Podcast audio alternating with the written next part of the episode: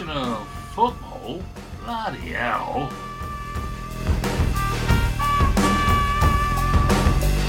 Sugar, and caffeine. On the show tonight, we've got Body and two different Mr. Ricky Hyatt. playing for both teams. Sometimes it feels I was born with two faces. I feel the smoke And it's a welcome back to Paul Thorpe. I hear the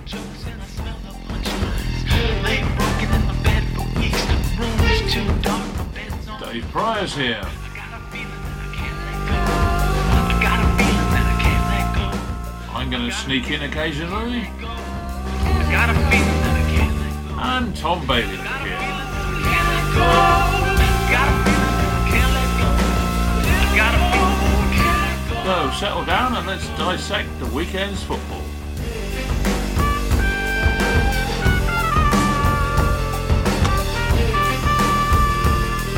And good evening, everybody, and welcome to another edition of. Football? Bloody hell. Yes, it's Monday evening again when we review all the weekend's fixtures. And that first voice, as always, on a Monday, Adi Hopper is here. Of course, he's here. How you doing, Aid? I'm fine, mate. Had a satisfactory uh, afternoon yesterday. You did, did you? Yeah, quite satisfactory. Excellent. Tom Good. Bailey's here. How you doing, Tom? Good evening. I'm um yeah, I'm here. Woo. I didn't not I did not have as good an evening as as Mr. Hopper. What about Rick Hyatt? Did you have a good evening? He's here. Please, Nostradamus, if you don't mind. After being bullied last week by you two, you had a, had a very pleasant afternoon. Thank you very much. Bit stressful. I was a bit concerned that, that one of the 34 shots would have gone in, or that somebody would have slipped on Virgil van Dijk's tears. But neither of these things happened. So it was a lovely afternoon. and also joining the debate this evening, the hot topic Oh, on it's- such a boring game, is Mr. Paul Thorpe completing the set. How are you doing, Thorpe? I'm all right. This is just back from Cardiff by a British rail who was trying to make me late, but uh, finally got through the door about ten minutes ago. You So, might wish, um, Thorpe, the way that I go. think this, the way this podcast is going to go. You might wish you're still on the M5. I think, mate. I British rail had delayed me even more. Dear me, they were they, they were as, as big a shambles as the uh, the, Derby game. But Well, uh, I'm sure we'll get onto that. I'm sure we'll get onto that. You're absolutely right. We will come on to that. But instead of talking about that nil nil, let's talk about another one. Let's talk about the one that involved the Green and Whites of Yeovil Town on Saturday afternoon. Nil nil in another top of the table clash. First against third this time. Yeovil against Hemel. Um, Yeovil against Hemel. Yeovil against Hampton and Richmond. Finishing in a no score draw. Myself and Rick were there in the commentary box. But Tom, I'll start with you because you were in the stands. Um, what did you make of it um, in the terraces? Because first of all, one of the things that Rick and I picked, picked up quite early on was that there did seem to be a lack of atmosphere in the ground, pretty much from start to finish. And you know, I'm not not digging the the fans out on that. It just seemed to epitomise how the whole afternoon went, really, and that was that it was just the, the whole thing seemed a little bit flat.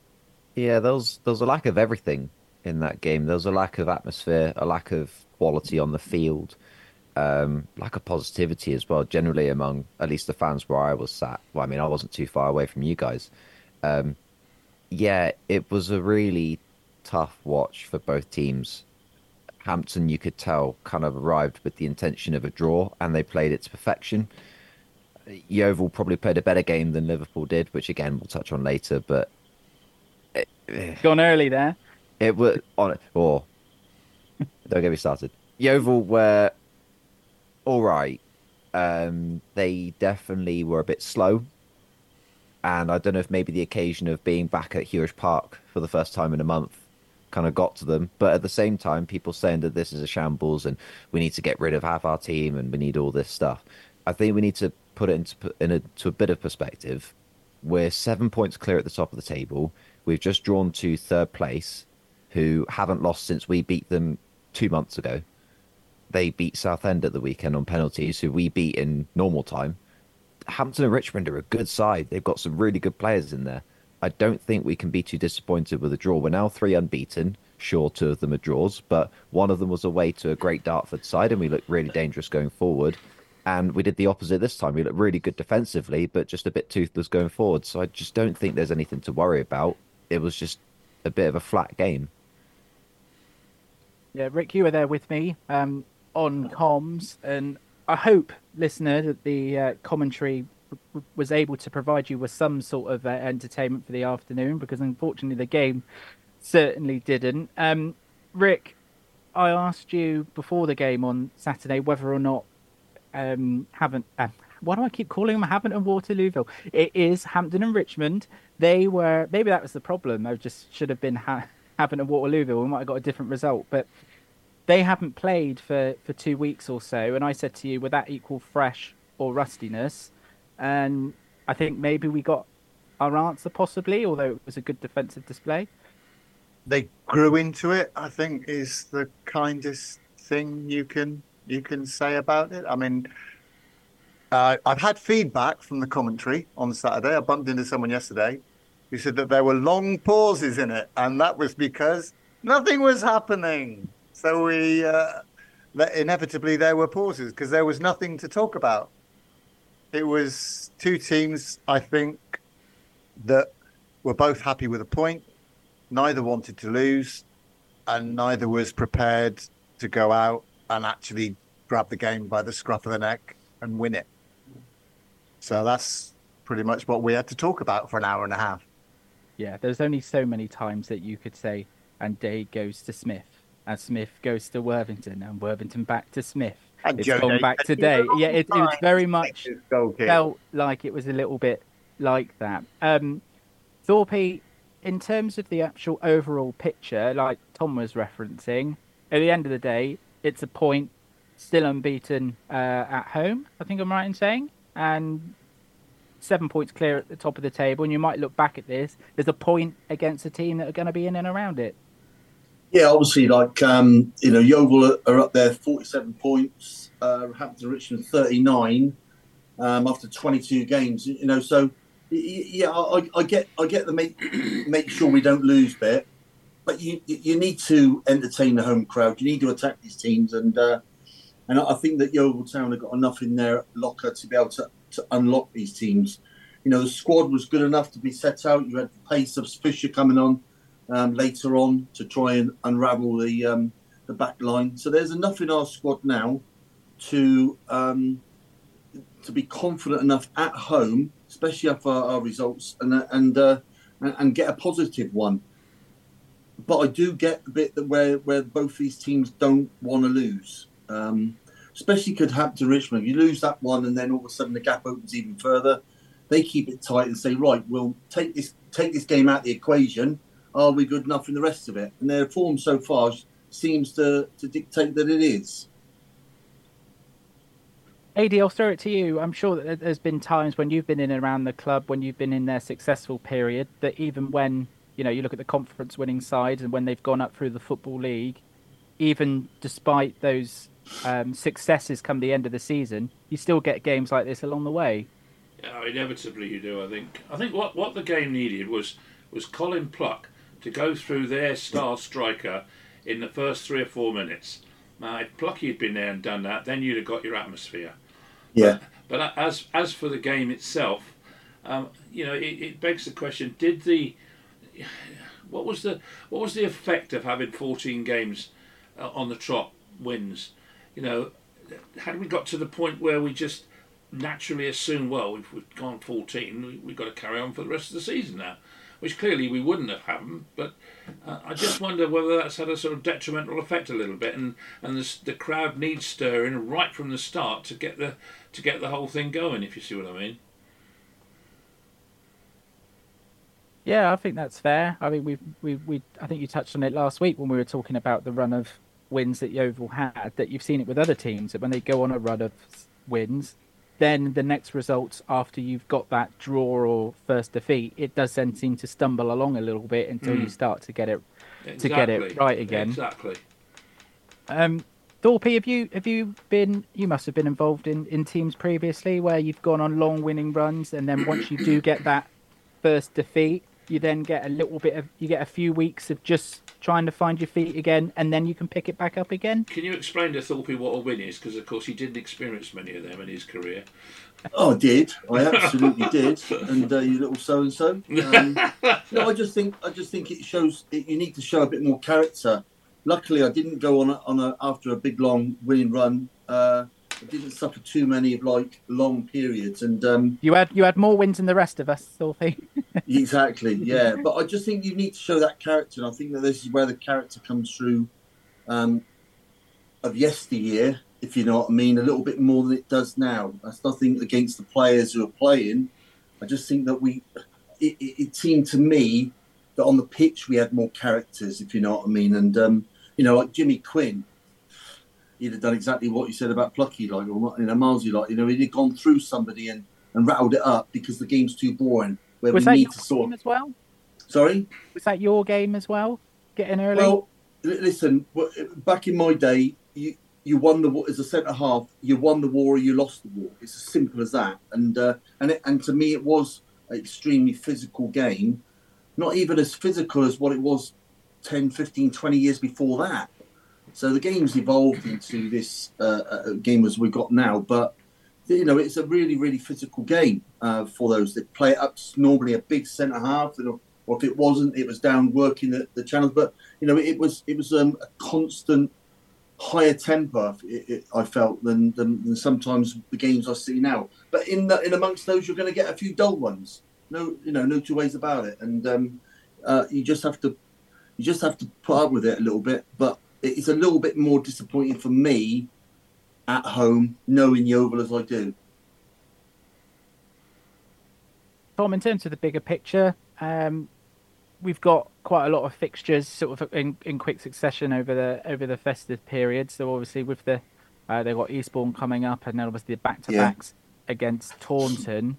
Um, see where see where Yeovil are still sat come the the second of January because Yeah. we've seen with um, the results as well that every time Yeovil don't quite get maximum points, there does seem to always be a team in and around them that doesn't get a full maximum either. The the only thing to look out for maybe is Torquay are suddenly on the march and Yes. suddenly look like that they're in more of a position where the bookies at least thought that they were going to be.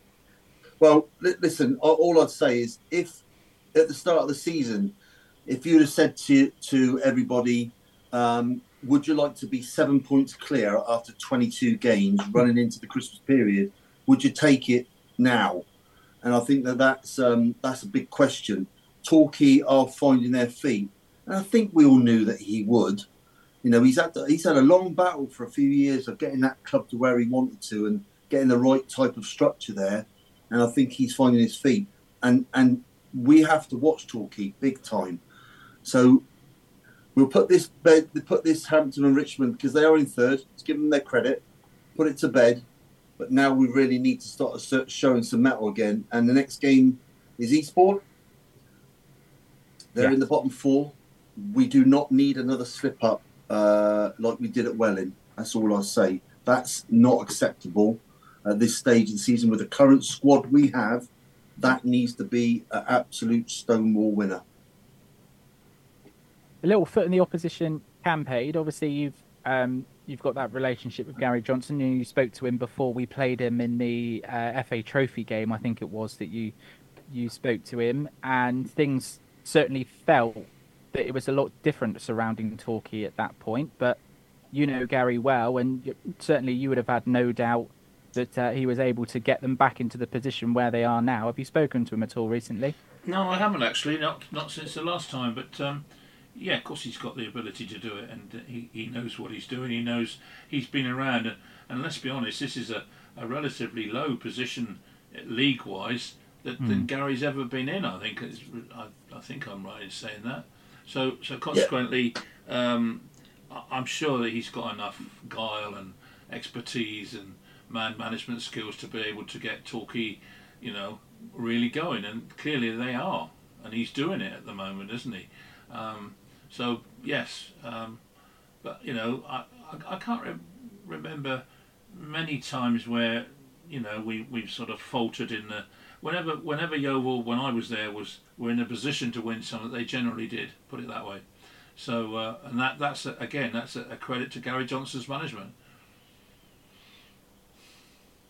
Yeah, Rick. Final point on uh, on the, the the Yeovil game. The fact that we've just touched on that it has been a sort of a stuttering sort of month so far, December um, for Yeovil Town, but they're still in a very healthy position, and certainly when you look at the table and the teams in and around them, they can certainly take comfort with where they still find themselves. Absolutely. I think the thing that's uh, hit Yeovil a little bit is is the draws rather than having wins. You know, you're dropping you're dropping two points, obviously, as we all know, for a draw. But when you get two or three draws together, you don't see yourself jumping up the table. You look at Torquay's recent form; they got four wins on the bounce, and all of a sudden, that takes a big leap up the table. And and Yeovil had just stuttered a little bit since the run came to came to an end. So you just got to win a couple of games back to back, and all of a sudden, you maintain that that lead, and it's not getting whittled down, and the confidence is back, and and you get back to back to winning ways. I think it's just a couple of wins, back like I say, back to back, better momentum, and then uh, it should all be right. It's it's it's like you said before, though. It's it's a case of at the end of the season, this period will have been forgotten if ultimately the reward is is what you want it to be. Yeah, exactly. And like you referenced in, in commentary on Saturday, even if Yeovil. Listening to you. Yeah, where I, I was, because there was nothing else to watch, was there, on the pitch? It wasn't a choice. It's just That's, uh, how it um, was. that if they were to relinquish any sort of lead going into the second half of the season and they look back and they win the league by a point, then you just say happy days, don't you? Yeah, of course you do. It is. We don't know. We, as as the season goes on, you you feel the highs and the lows, but you don't actually know until the end of the season ultimately what that effect on the situation is. And until you know that, you don't know. You, you tend to get it out of perspective because everybody likes winning, don't they? Thought? Um, yeah, I just uh, want to reiterate another little point. You know, say to sort of like back up what I was saying about the Eastbourne game. It's a must-win. You know, straight after that, you got the you got on the on the twenty sixth of December, you got a, a massive game, Taunton Town. I know they're in sixteenth place, I believe, but it's a massive local derby now. And then, you know, you've got the thirty first of December, you've got Taunton Town away. Not easy to go. You know, I know it's pre-season games, but we, you know, we struggled down there. Twice we struggled down there. You know, then you got a massive game again, Bath City, and then you got they're in eighth place. Aveley, you got after that, they're in sixth place, um, and then you go to Hemel Hempstead, which is not an easy place to go to either. So it, th- this run of games is I can't express how important this part of the season is. Not be- just because of the amount of games you're having in such a short space of time, but how massive those actual games are as regards to local derbies and teams in decent positions to be able to, to cause Yeovil uh, a real upset. It's not the time to be having a bad run. Yep, and of course you can still join in to Three Valleys Radio's coverage over the festive period, as we will be bringing you live commentary of the game up at Eastbourne on Saturday. Um, before we do get into the Premier League, I just want to quickly reference the fact that there was European draws today. I'm sure that you would have seen it. Tom, I will start with you. English representation in the Champions League. Um, Arsenal, Porto, and Copenhagen, Man City. And it doesn't look like, from what you were saying to me earlier, that you're particularly surprised for that particular draw. Can you elaborate? I don't think any of us were particularly surprised by particularly the Man City draw. It feels like, and I'm not saying there's a bias when you Or an agenda? or there's an agenda, but Tom, do you think that there have been hot balls in play? I I can't discuss hot balls. I, I that's an that's an off podcast Particularly discussion. as it was John Terry who was handling the supposedly hot balls. John Terry loves balls. No, um, I Where's your title? Yeah, missed the draw. Did he have his kit on? Or was he very Yeah. casual? He was I- suited and booted. Ah, the accused. I think it's just mighty convenient that City have got the easiest draw again. And again, not saying there's an agenda, Funny you should say that because I was thinking exactly the same thing. I think a lot of people share that view. It's funny, isn't it? Hold on to that, listener, because I have a feeling it might be the only thing that we all agree on tonight. What, Yeah. hot balls, you mean? We're in for a bumpy ride. But yeah, um, you would imagine then, based on that, Tom, straightforward for the English up until the quarterfinals. Oh yeah, and and Porto seem to collapse at any sight of an English side, so Arsenal will be straight through as well. I also think generally Arsenal are the better team in that tie as well. There aren't really too many sort of neutral ties. I think the only one I can think of was the Inter Milan Atletico Madrid one. That'll be an interesting tie. Other than that, though, I think I could pretty much. Well, I can't. I don't have the ties in front of me, but if I had to pick, I, there's probably. So oh, here we go. He's got them on the screen for me. So Arsenal will beat. Hang on, hold them back up. Oh, you're right. Yeah. could- we can you read my this so writing backwards? Can you? Yeah, no, it's forwards. It's beautiful. So Arsenal will beat Porto. Um, I actually think Napoli will get the better of Barca. Uh, PSG will beat Real Sociedad. Uh, Inter Atletico is the one I think could be an interesting one. Um, Dortmund will beat PSV. Bayern will beat Lazio. City will beat Copenhagen, and Real will beat Leipzig. So there's only one that Flip that up. you don't know. I say, get your money on now then. As you can The- see, um, not a listener, obviously, but to the panel, that uh, I had a very busy day at work today, shooting into all the European draws, considering that I didn't really have a horse in that particular race yet. So, uh, yeah, I've had a very productive day. Evening, boss. Mhm. Right then, shall we do it? Shall we talk about the Premier League? And even though it was last on Match of the Day two, I think it has to be first on Football Bloody Hell because I think we just need to get through it, have it out, and move on. Is uh, how I would best describe it. So let's talk Anfield. Let's talk Liverpool nil, Manchester United nil.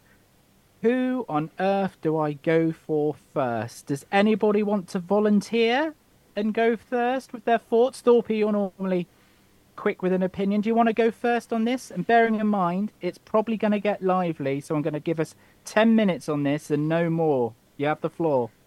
Well, I just think it was so so disappointing after it being wound up in the social media, you know, and wound up on the papers and on TV. What a massive game this is, and it was just a damp squid, wasn't it? It really, really was. It was so disappointing. Although I will say, I think there was a little bit of a, you know, possibility of a handball when Shaw's arm was in a slightly wider position than it should have been but maybe I'm just being a little bit biased, and I can see Rick's putting his hand over his straws, mate. face now. Clutching at straws. I think I think maybe last season, maybe the season before, that would have definitely been a penalty. Uh, I think I am clutching at straws. It just just maybe needed an early goal to get this game going. And again, you know, Manchester United, I think, were defensively a lot more assured than they was, and I actually quite liked the way their back line looked. Um, and I thought they played really well. Um, keeper made some good saves when uh, headers were put straight at him. Did his job, and I just don't think Liverpool. I think they were a little bit one-dimensional for the game. I think they just kept on putting crosses in, crosses in, expecting something to happen, and it didn't. And I was a little bit disappointed because I was, in fact, looking forward to today, and I feel that I'm just going to get hammered a little bit now. Um, But let me see Rick's face. Let me see his. Uh, yes, he's I think definitely he- I looking think he's- forward to it. Yeah, I think he's thinking about. I think he's thinking about a measured um, response. Which one of you United boys want to counter that before I go to another Liverpool one? Rick or Adi? Who wants to take it next? Rick's Hopper far more. f- Rick, now Rick's far more um, articulate on a thing like this. Oh, you've been volunteered, Rick. It's your go. don't know what to what to say. Uh, It's funny that going into anybody who listened to the pod last week will uh, will have a good idea of my expectation. Sometimes it pays off to sit on the fence, doesn't it, Rick? You're a bully, Pryor. You Freddie Tombole, mate, bullying me. You were. it was unusual for you to sit on the fence. That was that was the best I could hope for, and that is that is what United got. And saying about it being a boring game, when you're watching a game and you're desperately hanging on to uh, a nil-nil scoreline, and you know that that is the best you're going to get out of it.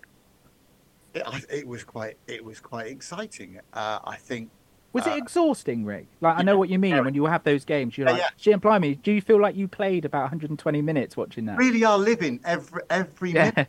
It was, yeah, especially when you when you're playing against twelve, you know that doesn't make things any easier. Now I know you could you could argue that Michael Oliver didn't influence the uh, the score of the match, the end end result. But if that is our number one official in this country, then the game is in serious serious trouble. He's either incredibly biased, and uh, I won't use other words to describe that performance, or he's incompetent. He's, What, Rick, what do you actually think he did wrong?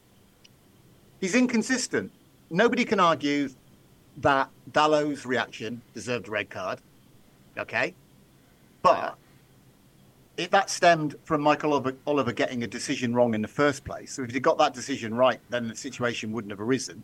But also, when there's the situation with Nunez in the first half, where he could have an incident where he could have picked up three yellow cards and got away with one, and then Oh, what, for the on clapping? in the game- later on in the game, Dalot gets two yellow cards for what was potentially, possibly two different I did think Nunez was um, was lucky with the with the clap. I'd forgotten about that actually, but I remember Yeah. thinking at That's the time, "Don't do that! Don't do that!" No, I'm not. I'm not arguing about Dalot's red card. He deserved a red card. It was stupid. But having said that, it was the United throw-in that caused it, which is Michael Oliver's error. Okay, but if you're gonna, first of all, um, elbow someone in the chest like Nunez did, then kick the ball into the net with dissent, and then sarcastically applaud the referee, you'd think that two of those would be picked up by the referee. And also in the Dalot situation, if you're going to go down that road and you're going to be that pernickety, Salah deserves a yellow card in that situation as well for waving an imaginary yellow card when Dalot was showing dissent. So you either punish everybody or nobody. That's my that's my gripe with it. I don't have an issue with him being sent off. His behaviour warranted it, but you just want consistency. Um, Michael Oliver isn't somebody that gives you that, and I just think he's a Burke. I only laughed when I was talk, talking to you earlier because I think it was I think it might have been the last pod we did, and I think you said something along the lines of um, you stopped yourself and you said, oh, "I'm not going to say that there was I'm not going to complain against the referee because that would be childish." I believe was your words. Um.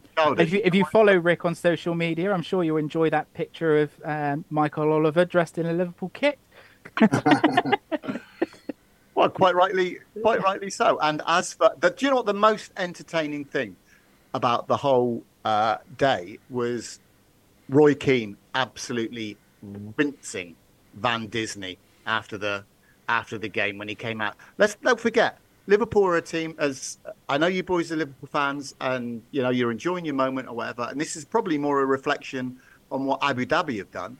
But this is a team that's won one title in 33 seasons, and that's got an asterisk next to it.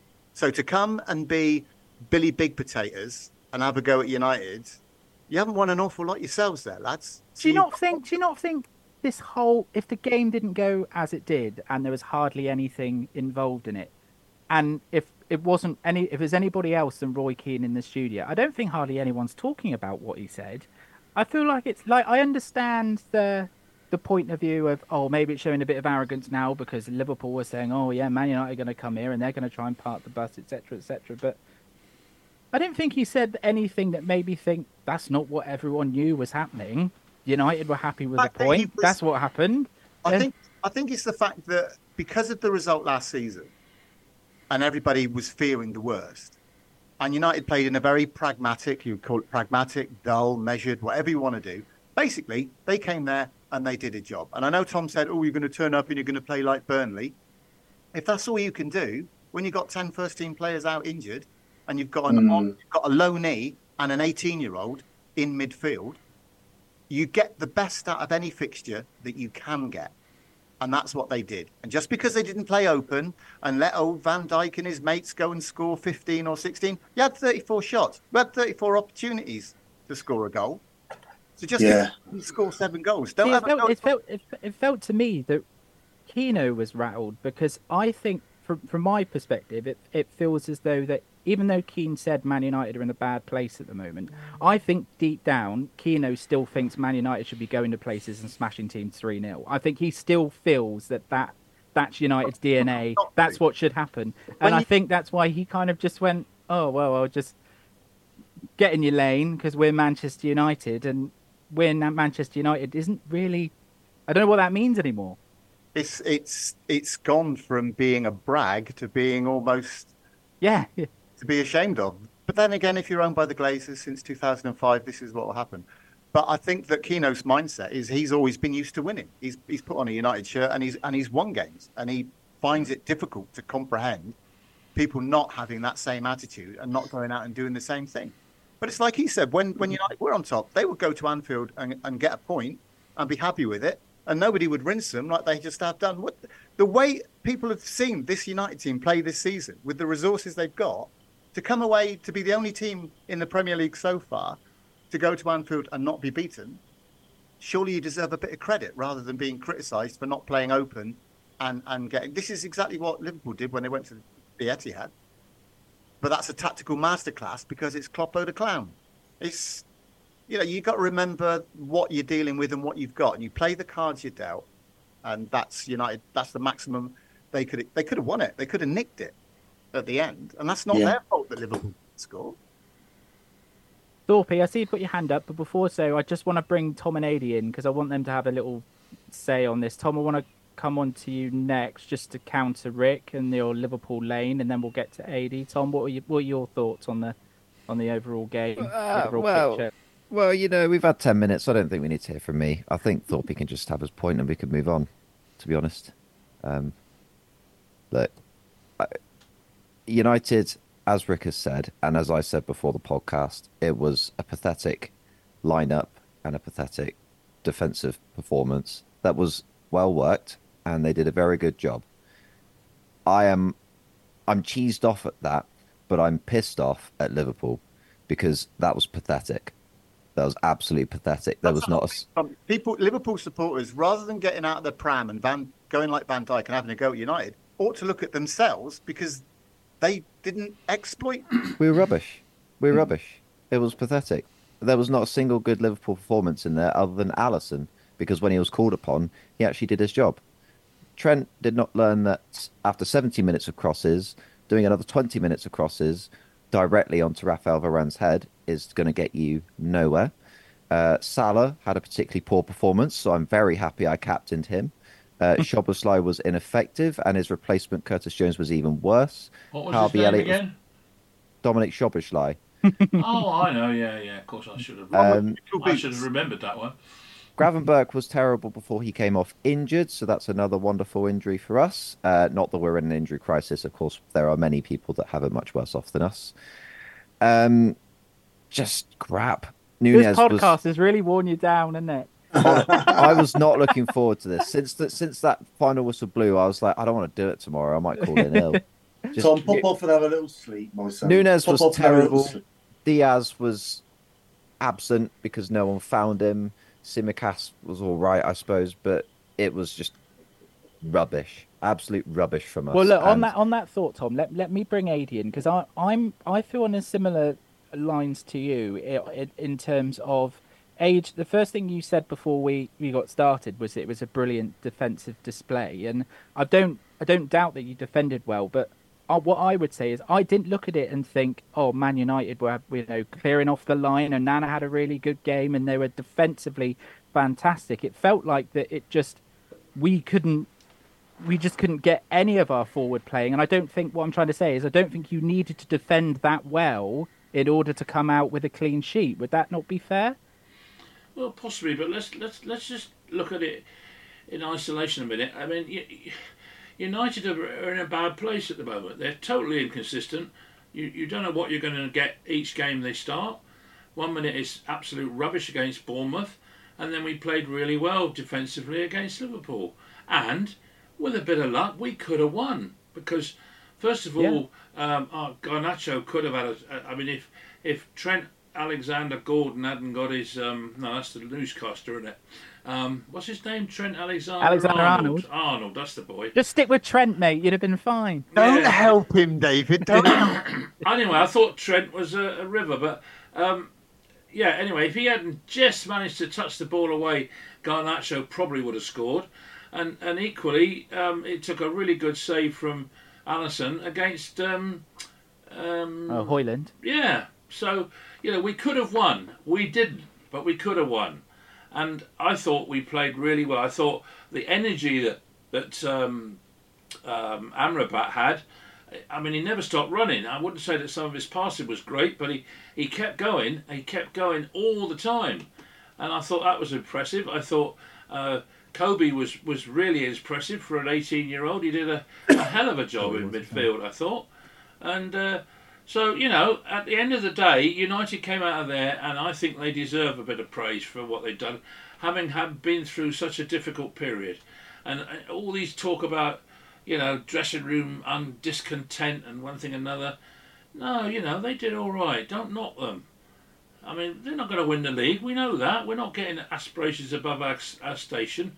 But on that particular day, we were the better team. End of story. Thorpe, do you, I, I see you've still got your hand up there. So do you just want to round this off before we move on to other things? I, I think that the analysis of, of what you've actually said, especially Tom, with his analysis of, of his team, I think is absolutely spot on.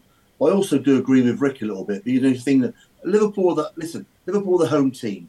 We knew that we knew that with the situation with with Man United's squad, you know, the difficulties that they've had as a club, you know, that, that they this is a time to possibly park the bus, and if you want to call it that, I actually don't think is. I've, I've been in games where you needed to defend, you know, for your lives to get a result. You know, and, and on those certain days you can do do that. Liverpool had 607 passes against 293. Right, they had uh, 84% pass accuracy and 69% of the possession. 34 shots, but now let's get to the but. Only eight on target. Simply not good enough for a Liverpool team. Not good enough for, for a Man United side of the past. So actually, actually, you know, the one-dimensional thing that I was on about, you know, 12 corners Liverpool had to, to Manchester United's nil. They needed to be give something different. You know, if that that was a Manchester City side, he would have changed his tactics, gone down the side, tried to get the byline, pulled it back maybe, or maybe set up play a little bit different and kept the ball a little bit more instead of just constantly whipping in. Listen, you can whip in a hundred crosses if you want. If the quality isn't there, and the quality of your second man running and your actual like headers on goal, you are not going to win a game. And quite frankly, you know, it, it it wasn't good enough, even if it was that close. you know, and then and then literally, you know, as Liverpool fans, you're shouting for a handball that you hope's going to be given, but you're realistic, you know it's not.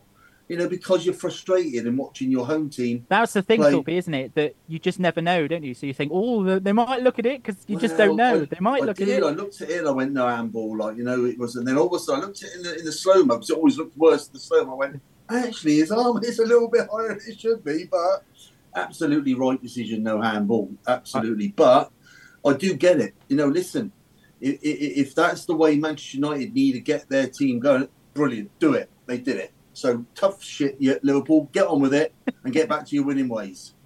Well, if they do that, they will be top at Really. Christmas. Rick? Before we on here, just just two little points. Uh, first of all, I don't think that Manchester United going to Liverpool and parking the bus actually turned out to be that good an idea based on the behaviour of the Liverpool fans before the match to the Manchester United bus. And also, how can you add 7,000 extra fans into a ground and it get quieter? Yeah. Actually, maybe it was just a weekend for uh, quiet fans. Because Well, that's what that's what I thought. I thought it, it was quite parallels, Tom, to what we were saying about the Oval match. I wonder if it was kind of indicative of up and down the country. First couple of minutes were solid, decent. When the crowd. speakers were on, Tom. That's when the speakers were on when they sing that song. After the whistle had blown, Um, first couple of minutes was all right, but then it just died. It yeah, it was a flat atmosphere, a flat game. What I want to say as well quickly is um, with the handball, um, there was not one but three handball calls missed. I felt um, there was two for Liverpool. There was also one for United that I also felt was a handball. Not penalties. There were free kicks sort of in the middle of the field, but there were definitely three instances where it hit the hand. And if they're playing again by the law, I, I could be wrong. I'm of my understanding is that if it touches your hand, regardless of intent or regardless of positioning, is a handball. There But were three playing by instances. Michael Oliver's rules, so who knows what's going to happen? Exactly, but yeah, I think both teams were hard done by by the referee. United more so with the Dalot decision, but um, yeah, uh, three handball calls missed, just and one of them directly in front of him as well. Shambolic, um, just a terrible game, and I hope we never talk about it again. Right, let's talk about something that makes Tom smile. Yeah, Turn it round. Let's have some some joy. Okay, I guess that if we want to talk about something unanimous, then we're going to have to go to the Etihad and talk about Manchester City 2, Crystal Palace 2. Um, Tom, I'll stick with you because I asked you on the preview pod on Wednesday whether or not you felt Palace could do something because um, Palace, they've got a pretty good recent record against City. You didn't think you could see it, but hey, 95 minutes. I don't think there was any doubt at all about this penalty, was there? He completely wiped them out. yeah, he, he did. I think it was Did you say yay? Yeah, You, you have cheered up. I'm I'm very pleased that Dave was correct on that one. Um, it was a I think it was a close call, but I do think it was the right call. I don't have an Um, opinion, remember? I just asked the question. Um, yeah, I think City that's two points dropped as opposed to two points earned for, well, one point earned for Palace, um, as they were in complete cruise control. To be honest, from at least from the highlights I've seen, um, yeah, Palace did well. I mean, Mateta did really well to get past Ake for the first goal. Really poor defending from him. I expect, not that it matters, but I expect I would have expected better from Ake. Um, but yeah, Mateta really good finish from him, and yeah, a penalty to put the cherry on the cake for everyone that is not a City fan. Uh, it all means nothing because they're still going to win the league by five points, but it's just nice to see them struggle while they can. Nice to see a Desmond there as well, Dave. It was, it was. It was a nice way to end the Oval match as we were going through the scores Yeah. and saw that little Desmond come through. What did you think then, Rick? I mean, like Tom's just referenced there, does that, as we, we will touch on obviously all the games, but is there still a feeling with how the challenges are looking at the moment that you still wouldn't be surprised if, like Tom says, unfortunately City might just still end up with having a, at least a five point cushion come May? Don't care. Like most things about Manchester City now, just gen. I've become anaesthetised to it because it's it's got zero credibility. Doesn't matter. The the person that I was, I'm just very very pleased to see Tom smiling then, and the other person I was pleased to see smiling on Saturday was Roy Hodgson. After after the mood he was in last weekend, after being robbed of a deserved victory, to get a point like that. Have you seen that picture of uh, Pep being all cross, Roy smiling in front of him? That's the that's the highlight of the weekend for me. I think Palace deserved it. They they've been devastated by injuries. No, no one as much as Jason Tindall's lot, but they have uh, suffered an awful lot of injuries, and to come away with that point is amazing. Well played, Palace. I'm going to move on to, to other games already because we only got around about 15 minutes or so to sandwich everything else Sorry. in. So, Thorpe, um, elsewhere on Saturday, uh, Chelsea were getting a, it was a comfortable 2 0 win over Sheffield United. I think we were all struggling on Wednesday to see how this one was going to go because every time you have Chelsea down as a banker, it still never quite works out that way. And it was probably as routine as it gets. Yeah, no, absolutely. I just think the uh, the shining light in is Palmer in, in their side at the moment. Um, I thought he was was outstanding. His finish was clinical, and um, yeah, I think uh, overall, I just think that it's a yeah, pretty standard two 0 win against a very average Sheffield United side. It's kind of ironic, isn't it, that Palmer, all right, he cost a bit. Was it 40 odd grand, I think I'm right in saying? But uh, Forty odd comp- million, Always million. Remember million. always eh? million now. Yeah. all right, not, but, not grand. but whatever, compared to some of the prices that he paid for some of the other players who are not performing, it's it's kind of ironic, really. Well, he's come from good good uh, stock at um, through the academy at Man City, isn't he? Like so, it's um, I think an, a, a, a really excellent um, signing. I think they obviously see, saw something that uh, he could fit into their side, and he's you know he's played a lot of games. He's not been sat on the bench, so they obviously thought he's definitely the player for us, and I think he's he's proven his uh, his worth.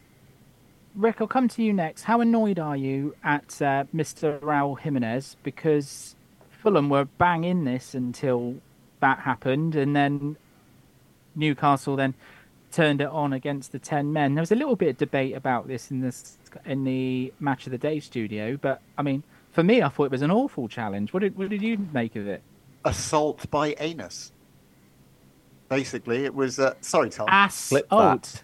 assault by anus. He were, yeah, he had to go, didn't he? It was a, it was a red card all day long, and, And absolute retaliation from what happened before as well, wasn't it? totally, you could still see the, the red mist involved. Just in, as he started to find a bit of form as well. I thought so Yeah. frustrating.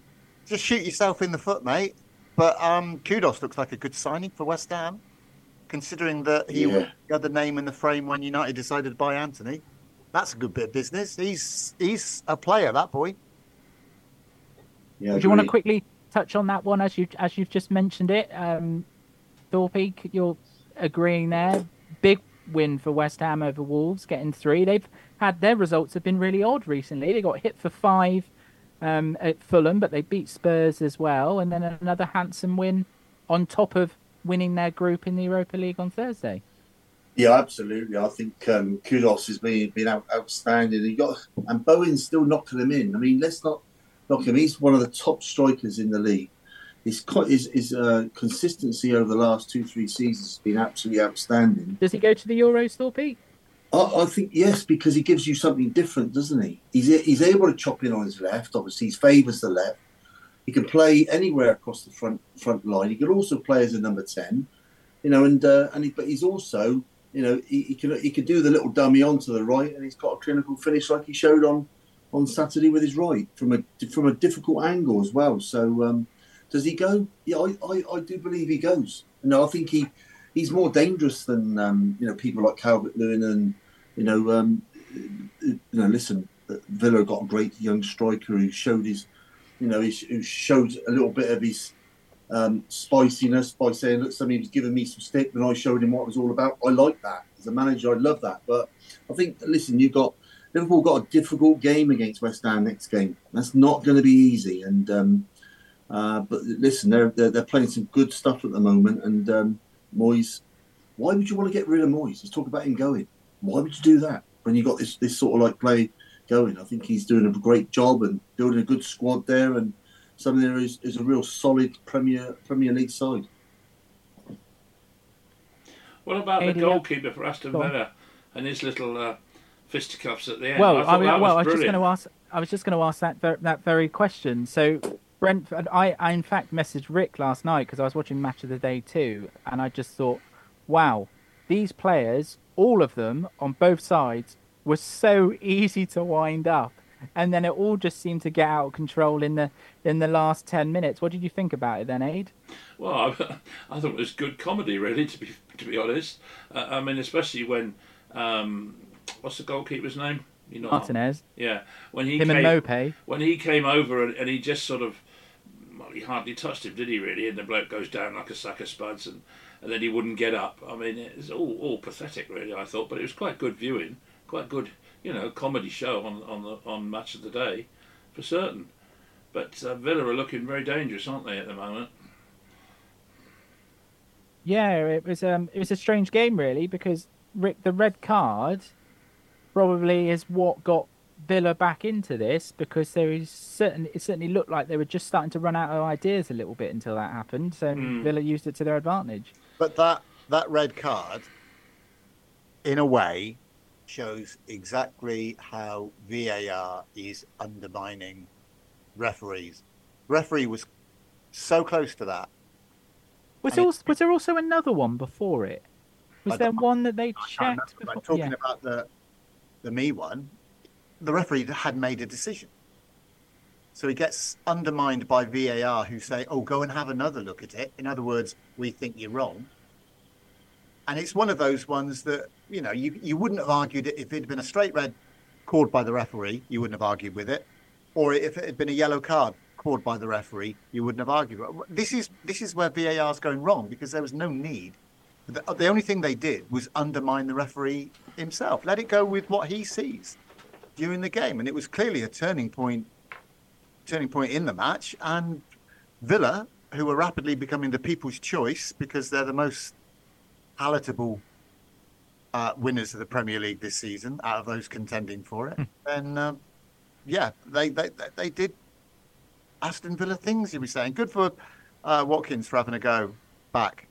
So fed up with people going back to their former clubs and being very polite. Somebody behind the goal was having a go at him and his family, so he gave him a bit back, and fair play to him for doing that. Good job, Eric wasn't there. He's never played for Aston Villa, Adrian. No, you're missing the connection. Either that or just being obtuse as usual. Tom Bailey, come on, you've got your hand in the air.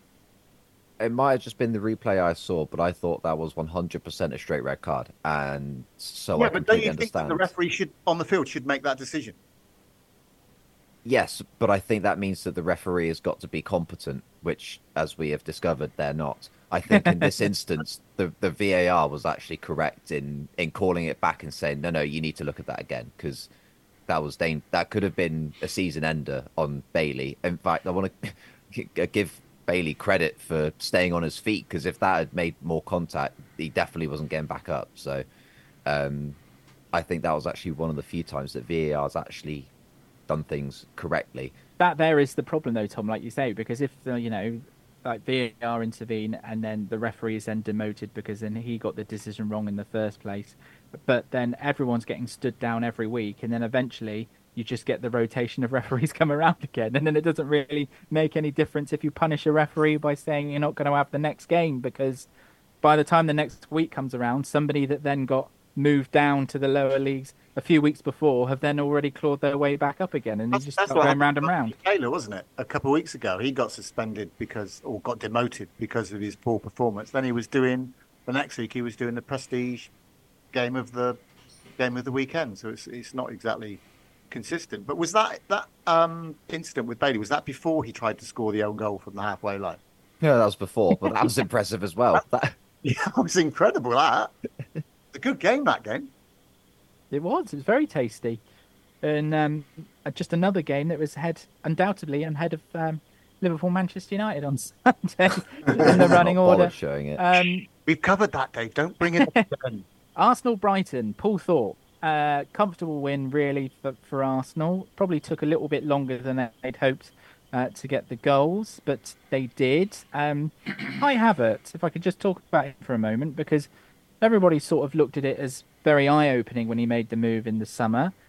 Right up until probably the start of November, people were starting to question what he was offering, but he's just slowly started to come into his own a little bit and is on a little bit of a scoring streak. What do you think? Yeah, yeah, I, I think that he, he, could- he, he manager could obviously see where he, he fitted in.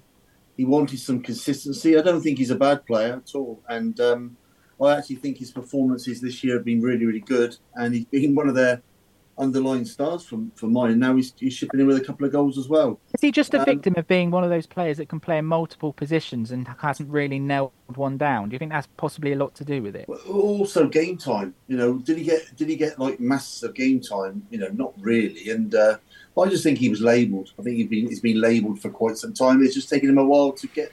You know, but you have to take, give give the lad credit. He's just knuckled down, got on with his football. Hasn't said nothing in the, you know really, and uh, you know I, I take him hat off to him. Now you, you're seeing that he can score goals as well, and um, and and critical goals as well. Another yellow card for Mikel Arteta, Rick? Quelle surprise! Who would have thought? I think he's on five yellows now, isn't he? Am I right in thinking? What's that for the last week? I don't know. I don't know. Incredible stuff. He ought to grow Incredible up. stuff. Um, there was just one more game. Well, there was two more games. We'll come on to the other one that, that, that we didn't see out at, at the end. But uh, Aid, in terms of the Sean Dyche derby, um, Burnley Everton at the start of the season, I think I think it was yourself that was saying, forgive me if I'm wrong, that you're a little bit disappointed with Sean Dyche at, at Everton and how it had gone last season up up until now, and you thought they might be defensively stronger, but has that started to to come through to the forefront now over the last couple of weeks? Yeah, I like Sean Dyche. I think he's uh, he's he's so personable when he comes on the telly. He's, you know, he, just seems like a really nice bloke. Although you can also detect there is a hard side to him, and clearly that hard side has been maybe active, followed by a little bit of arm around the shoulder, but it's certainly working because you know Everton have made light of the ten point deduction, haven't they? Yeah, it's in- it's incredible, isn't it? That they since well, I mean, what you could say, Aid, is that that Man United result, the first one after the um, the points deductions, looking like a really impressive performance. Well, it is on the balance of the games they've had since then. Yeah, without doubt. Um, you know, I don't know whether whether it hadn't sunk in or not at that particular point when United played them, but you know, it certainly it was it was a relatively easy victory, I thought, and um, but you know who who was to expect what came after it? That was always the problem, and it still is, unfortunately, because we don't know what we're going to happen against. Um, it's Villa next, I think, isn't it, Rick? Or is it West Ham? Uh, that's Boxing Day. Oh, it's West Ham then. It must be. So Yeah, you know, yeah. you just don't know what to expect now, and that's that's if you like, that's a bit of fun for United supporters because they can sit there expecting one thing and getting totally the other. But, Hope they uh, don't keep another clean sheet because the backlash for doing that, I just, uh, I'm not sure I can take it. No, no, quite, quite. But no, I, I think Sean Dyche is, is is a good manager. I like him. Um, seems like a nice guy, and he seems to be doing the job. So good luck to him. Tom, in terms of the relegation picture, um, are we now starting to get to a point where it already feels like the, the bottom three are starting to get cut adrift? They're sort of relying on Forest to continue their free fall. Yeah, it's starting to feel like it. I think the bottom two, at least. I think if anyone's going to stay up, it's going to be Luton. Um, on pure passion, that's that's the only thing that's going to keep them going because performances are there. The only time that I mean, I'm trying to find the table. Burnley's only win this season. Sorry, they've got two wins, but they beat Sheffield United. I can't even remember their other win. That's how important it was. Luton, wasn't it? It was at Luton, yeah. Oh, Luton. So there you go. So they've only beaten the bottom two sides, and Sheffield United beat uh, It was last week. Come on, you know. yeah, Brentford, and they beat someone else. That Wolves. Wolves. That's it. Um, so again, Wolves were in a bit of a malaise at the time. I think the bottom two are sorted already, and I think if anyone's going to stay up, it will be Luton. Um, of course, it's unfortunate they didn't get to finish off their game, but um, I'm sure that'll be sorted at some point in the future. Of course, best wishes to Tom Lockyer. Well, let's let's let's talk let's talk about that now then, because it, it was really shocking news to see that it comes through on the video printer at the end as Rick and I were going through the scores on Saturday that the Bournemouth Luton game had been suspended um, due to, to Tom Lockyer. It, it confirmed now went into cardiac arrest. He did collapse um, in the playoff final, didn't they? They obviously continued it, and then they, you might have seen on social media the celebrations of him in in the hospital bed when he when he came around and saw that Luton had been prom- promoted. It's quite quite a heartwarming story altogether when you knew that he was okay and that his team obviously went up, but you know he's got himself back to, back to full fitness. But obviously there is still this underlying issue, and the, the statements have come. There's been a couple of statements that have come out from Luton so far, but the latest one I think I've seen is that he is. They're still waiting for the results of things, but they're happy that he's he's stable. He's up. He's talking. He's with his family, and they just want to obviously. They've asked to respect the privacy of the family's wishes at the moment, which of course um, we're all happy to do. But in terms of how the game and the players, how everyone conducted themselves, Thorpe, the images look, were quite were quite emotional. I don't know if you saw them with um, Rob Edwards going around the pitch, Yeah. everybody, the Bournemouth fans singing uh, Tom Lockyer's name, because Mm. it must not be easy as well from a fan's perspective once you're there to actually know what's going on. So, you know, that must come into it a little bit as well if you're actually at the game and you think, well, I don't quite understand what's happening. And obviously, then it all unfolded and it just seemed like it was handled in the best way. Oh, absolutely, and you know, great club, aren't they? But I mean, Rob Edwards going around, he looked very emotional, and um, you know, I think the fans, I think everybody just at that point, you just pray, pray that he he stays alive, don't you? Just don't, Yeah. you just pray and hope that for his family that he that he gets to to live his life. You know, because really you got to realise, you know, football is just a sport. It's just a sport, and it's there to be enjoyed, and it shouldn't cost you your life. And um, you know, and if he has got an underlying problem, I hope they find it out. I hope they sort it. And if it means he can come and resurrect his career, because that's happened before with other people, then brilliant. But if it means that he gets to enjoy his family for you know however long, we never know. No, none of us know how long we're going to be on this um, earth. So you know, I, I just think that he has to reevaluate what he wants out of life as well, and um, hopefully he makes the right decision. And uh, but hopefully, you know, deep down they can find what the problem is, you know, and uh, sort it, or just say, look, there is a there is a little issue here. You know, um, maybe football's uh, not your your game for the future. But uh, ultimately, we just all wish him well, his, his, him and his family, and um, hope he makes a very very speedy recovery. And um, uh, uh, and whichever direction his life goes, then then you know I'll salute him. And uh, he's been a fantastic footballer, and also that ambassador for football because remember he's, he's he's done all the leagues. He's done all the leagues, and he's come right the way through. And um, you know he's he's uh, you know he's a tremendous professional. Yeah, from the from the sporting perspective as um, well, Rick, it kind of feels. I know, like Thorpe touches on, he, he's absolutely right that it, it doesn't the sporting element doesn't come into it when something like that happens. But from a practical perspective of where the teams find themselves, etc., it's probably it felt fitting in a way that the score was level in term in, in at the time where they were able to abandon the game because obviously if Luton were 3 0 up for example and then come the end of the season they miss out on on uh, surviving the Premier League or something and then you know that it, that game's not going to affect anything if you see what I mean No, but I think the whole thing was uh, was handled really well on the case on, on the actual day in question. I mean, it, it's a horrible thing. I think Thorpe's hit the nail on the head. You know, it's about perspective, isn't it? Is, we're talking about a bloke's life here. yeah The points don't come into it, but it was convenient that it's one all and they they yeah play the whole game. Because then you go down the line. I would imagine if it had been a three 0 to one side or the other, then you'd say, all right, well then we'll we'll, re- we'll replay it, but we'll play it from that point at that score. Yeah, yeah yeah, Whereas yeah, now, absolutely. have a nice clean situation and just say we'll start and it'll be it will be an emotional occasion i would imagine whenever they reschedule that game i mean i felt for i felt for rob edwards he looked like you know there was no way the game could have gone on just from his point of view he was he, he was he was in a bad way. But then again Yeah. I suppose as a manager you would feel responsible because the situations happened before.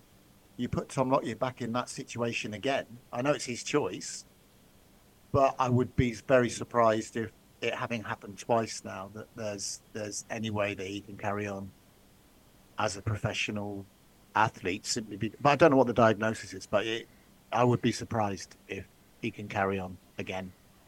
But I just hope that he's he's all right and then whatever decision is made is the right one for him but I think football uh, it gets knocked an awful lot and there's a lot of tribalism and there's a lot of nonsense going around, particularly about the game that we all were invested in this weekend. And sometimes things go beyond the pale. And some, it's just nice to see a situation, or reassuring, should I say, to have a situation like that, and people to realise that the most important thing at the end of the day is that this chap gets to go back to his family and carry on doing what he's doing. What he's doing. That's the most important thing.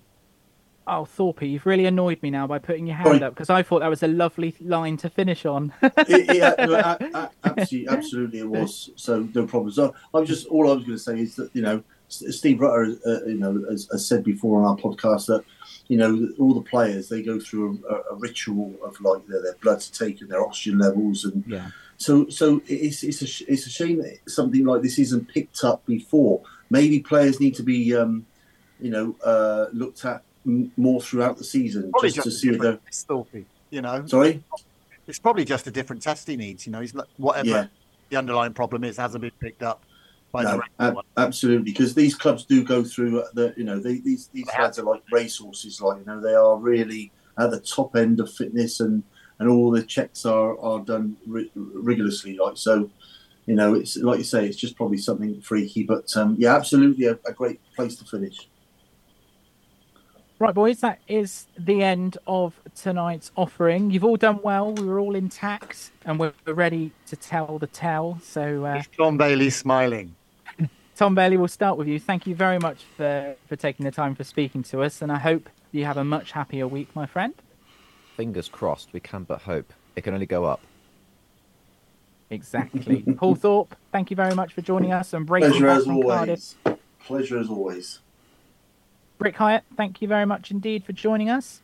Uh, th- you're more than welcome. And uh, I would just like to say thank you to our favourite Saudi Arabian team for putting another picture of. Uh, they must have won because there was another picture of Jason Tindall celebrating at the end of the game, which is something we all love to see. Uh, and there's a very good mm. night from myself, Dave Pryor. AD Hopper, over to you. Yeah, thanks for listening to Three Valleys Radio's Football Bloody Hell. Join us again next week. Goodbye.